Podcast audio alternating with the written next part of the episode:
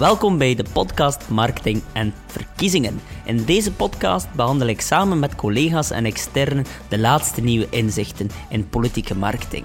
We hebben het over topics als personal branding, nudging, neuromarketing en big data. Ik wens jullie alvast heel veel inspiratie. Als jullie vragen hebben, mogen jullie mij altijd contacteren via reinoud.exposure.be. Jullie doen ons een plezier door een reactie na te laten op deze podcast of eventueel een reactie te geven op Google op exposure.be. Alvast heel veel inspiratie gewenst.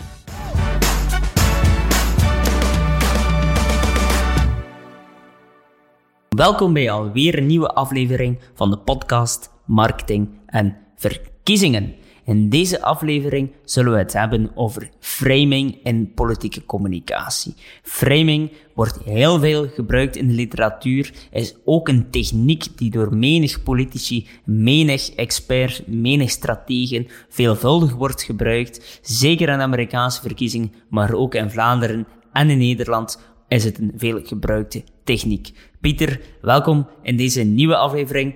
Framing, even heel kort uitgelegd. Kan je misschien starten met een voorbeeld? Uh, ja, um, framing, dat is inderdaad een manier om, om te overtuigen in, eh, in je communicatie. Uh, en het bestaat erin van vaak de juiste woorden of het juiste beeld te kiezen, waardoor je eigenlijk een aspect van wat je beschrijft extra uitlegt. In Vlaanderen hebben we een zeer bekend voorbeeld van de afgelopen jaren. Een woord dat iedereen kent, de turteltax. Uh, vragen een heleboel Vlamingen of ze ooit al van de turteltax gehoord hebben. Ja, dat zullen ze zeker al gehoord hebben. Maar wie het kan uitleggen, ja, dat zal een minderheid zijn. Dus wat is er eigenlijk gebeurd? Er moest een extra tax, een extra heffing gebeuren op een aspect van energie, als ik mij niet vergis. En uh, de P van de A heeft dat in de markt gezet als de turteltax, genoemd naar minister van Energie Annemie Turtelboom. En bij gevolg kreeg een zeer negatieve framing die aan haar eigen naam kleefde. Dus daar is eigenlijk op gefocust tot zij ontslag heeft uh, moeten nemen of zelf ontslag heeft genomen als minister. Dus uh, vanuit, als je het bekijkt, bekijkt vanuit de oppositie, is dat een uh, geslaagd frame.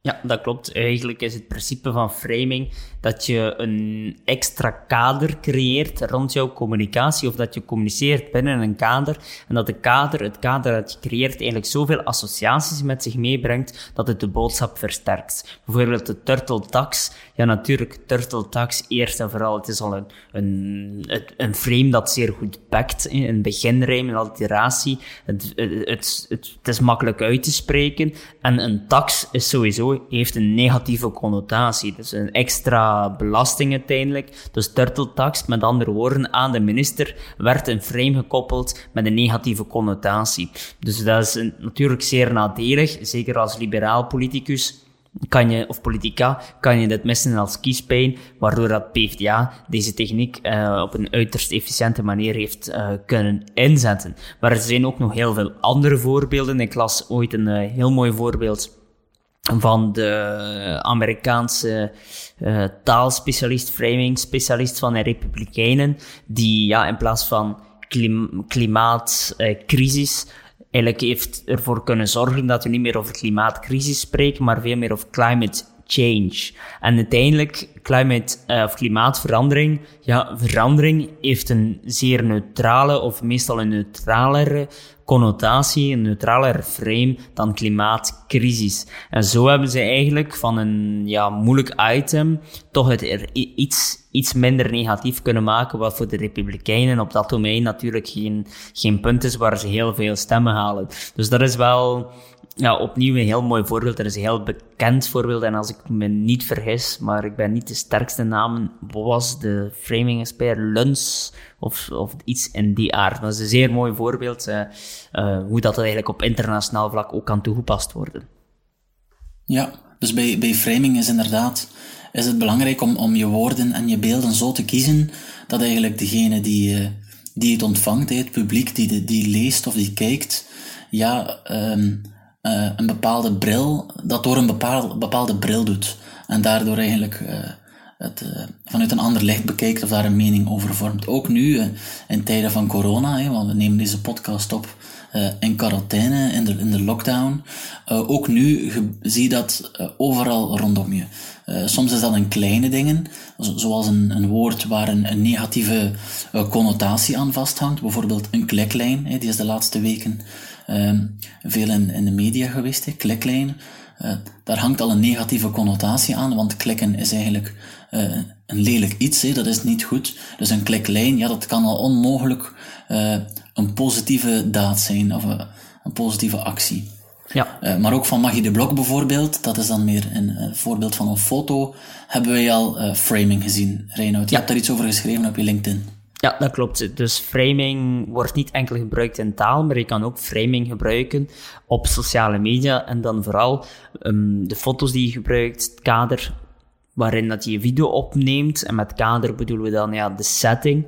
Bijvoorbeeld zagen we bij een post van Magie Blok op Instagram dat ze haar interviews, of dat ze aankondigde dat er een interview werd gegeven voor de zevende dag, als ik me niet vergis. En dat deed ze in haar dokterspraktijk. Dat is eigenlijk een heel mooi frame dat je creëert rond je boodschap van ik doe het hier in een dokterspraktijk. En zo zien ook alle mensen, en er zijn ook heel veel mensen die niet naar de zevende dag kijken en misschien haar enkel volgen op sociale media, zien ze eigenlijk dat ze dokter is. En in tijden, in tijden van corona, wanneer, dat, ja, wanneer we het vooral hebben over experts, we moeten luisteren naar de experts, als zij dan het kader kan extra uitspelen dat ze zelf dokter is, zelf huisdokter, dan is dat uiteraard een zeer sterk kader om dan je boodschap te verkondigen. Dus als we kijken naar de zender boodschapontvanger, ja, uiteraard heeft de zender een groot impact op uh, hoe dat de boodschap wordt uh, gevormd, of hoe dat de boodschap binnenkomt, tenminste. En als je daar dan vanuit een kader communiceert dat je zelf een specialist bent, zelf een huisdokter, dan komt dat uiteraard veel impactvoller over. Ja, inderdaad. En, en vaak, uh, je haalde het model aan, zender boodschap ontvanger. Hè. Daar wordt vaak ook nog bij vermeld dat natuurlijk de boodschap uh, door een kanaal tot bij de ontvanger komt.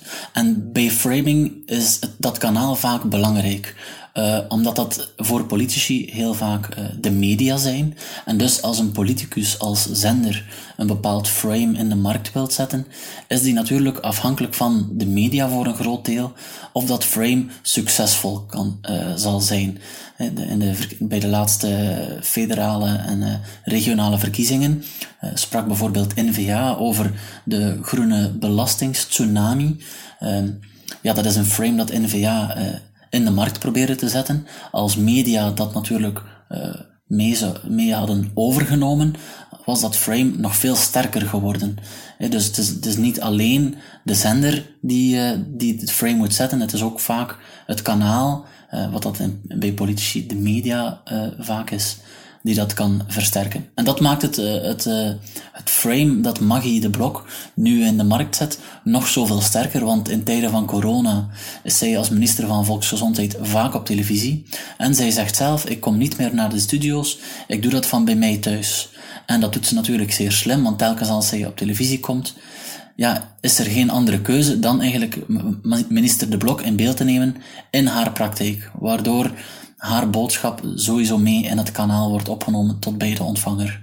Ja, dat klopt. Dus uh, zeker in tijden vandaag met de sociale media, waar dat framing vroeger vooral door taalstrategen werd gebruikt, kan je eigenlijk vandaag kan iedereen vandaag uh, framing gebruiken. Dus door de keuze van je beelden, door de keuze van de setting, door de keuze van ook gewoon inderdaad taal uiteraard, de woordkeuzes die je gebruikt, kan je eigenlijk je boodschap veel impactvoller laten uh, maken.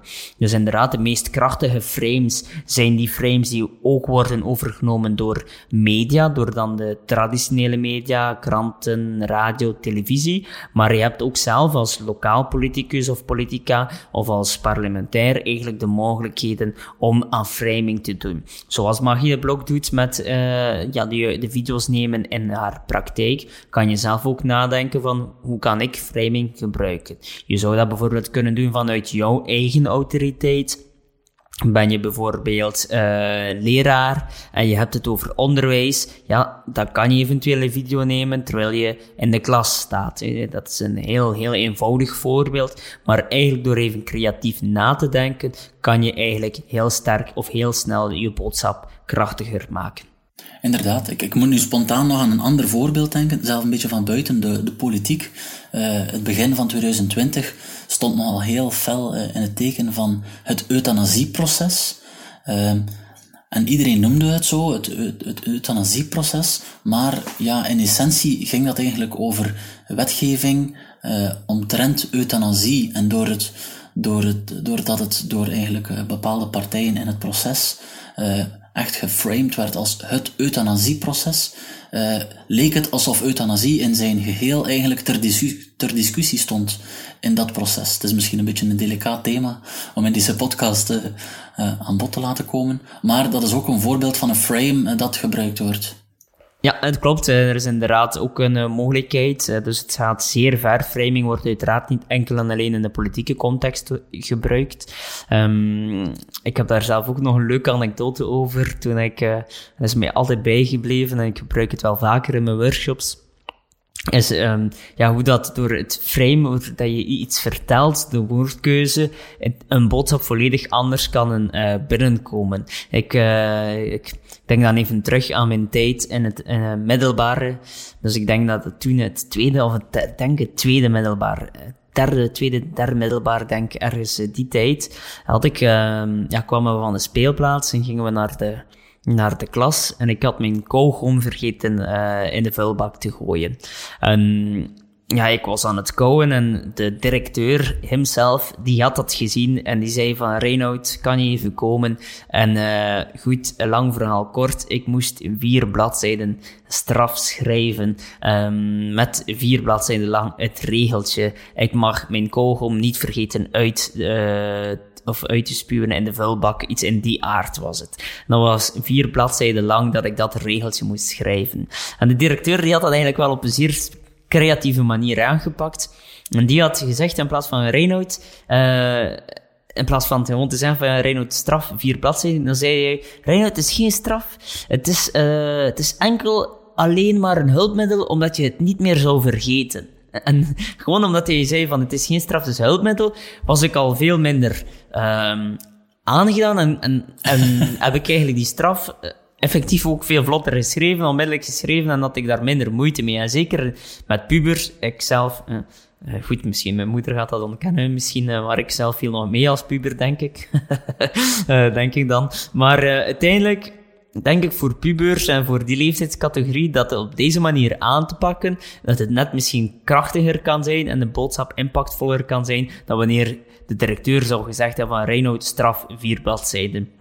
Nee, het was dus een Reinoud en het was een reminder omdat ik het niet meer zou vergeten. Dus uh, gewoon in plaats van een reminder, in plaats van straf, was het een hele andere boodschap voor mij. Dus eigenlijk uh, kan het in heel veel toepassingen uh, of heel veel situaties toegepast worden. Maar ook in politiek uiteraard, en daar gaat deze podcast van. Ik denk daarbij ook aan Donald Trump, die heel vaak um, framing toepast op alle politieke ja. kandidaten. Ik moet even denken, Mike Bloomberg was ja, mini-Mike. Ja, bijvoorbeeld, ja. Uh, ja Sloppy Joe, uh, of hoe is het ook weer? Dan Pocahontas voor... Uh, Sloppy, Sloppy Joe, Sloppy, Sleep, Sleepy, Sleepy Joe. Joe. Sleepy Joe, ja. En uiteindelijk is dat iets heel banaal, maar mensen onthouden dat wel. en uiteindelijk gang, ja, gaat die connotatie wel rond die persoon hangen. En zeker wanneer dat die connotatie dan ook nog op insinuaties of op bepaalde uh, ja, feiten, misschien halve feiten zijn gebaseerd, of hoe zegt Donald Trump het weer, alternative facts. Uh, als ja. er een paar beelden zijn van Joe Biden, die zou inderdaad wat slaperig overkomt, en dan Sleepy Joe is eigenlijk wel een zeer krachtig frame, ja. Ja, ja ik wil er ook nog aan toevoegen ook het omgekeerde bestaat. Dat heet dan reframing. Uh, dus dat is eigenlijk als een, als een frame voor jou schadelijk zou zijn, dat je dat eigenlijk door het te reframen probeert te neutraliseren. Dat klinkt misschien verwarrend, maar ik geef er een concreet voorbeeld aan. Stel dat uh, een minister ergens te lang over doet uh, en hij, krijgt commentaar dat het te lang duurt, dat het te langzaam gaat, dan zou de minister ook als frame in de markt kunnen zetten, ja maar ja, ik, ik doe dat met grote zorgvuldigheid. En ik probeer dat zeer goed te doen in de plaats van overhaast. En op die manier reframe je eigenlijk een frame dat voor jou schadelijk is. Ja, dat is heel belangrijk. Hè? Dat is eigenlijk de belangrijkste les in framing. We hadden het uh, daarnet vooral over zelf een frame creëren. Maar als je ooit een frame tegen jou krijgt, dan is het slechtste wat je kan doen, is het frame ontkennen. Dat is het slechtste wat je kan doen. Natuurlijk zijn er altijd nuances, maar meegaan met het frame is is, is altijd contraproductief. Dus uh, zeggen van, uh, ik ben niet Sleepy Joe, ik ben helemaal niet uh, slaperig. Wat je er eigenlijk voor doet, is zorgen dat mensen onthouden dat je slaperig bent. Want je versterkt het frame. Door te zeggen van, ik ben niet zo, versterk je het frame. Dus een beetje het principe van, denk niet aan een roze olifant. En mensen denken aan een roze olifant. Dus nooit meegaan in een frame, zeer slechte tactiek. Veel beter inderdaad om het frame te negeren en te reframen of de tegenhaven aan te zetten met een andere frame. Nooit een frame ontkennen, want dat versterkt alleen maar het frame. Dus uh, een zeer belangrijke les. Ja, inderdaad. En ik denk dat we daarmee uh, kunnen besluiten voor deze podcast. Hè. Het was uh, zeer interessant. Een keer over een overtuigingstechniek in de communicatie. Um, komt misschien nog vaker aan bod. Uh, maar dus bij deze framing uh, kort en bondig voorgesteld aan jullie, de luisteraars. En zo zijn we weer aan het einde van deze podcastaflevering. Fijn dat jullie hebben geluisterd tot het einde. Ik hoop dat jullie heel veel inspiratie hebben uitgehaald en dat jullie enkele tips hebben verzameld die jullie in de praktijk kunnen omzetten. Als jullie nog meer informatie willen, dan kunnen jullie mij altijd contacteren via reinoud.exposure.be. Eventueel kunnen we ook eens rond de tafel zitten om te luisteren hoe wij jullie kunnen helpen. En opnieuw, jullie doen ons alvast een plezier door een review na te laten op deze podcast of een recensie te schrijven op Google voor exposure.be. Alvast bedankt en tot de volgende aflevering. Dag.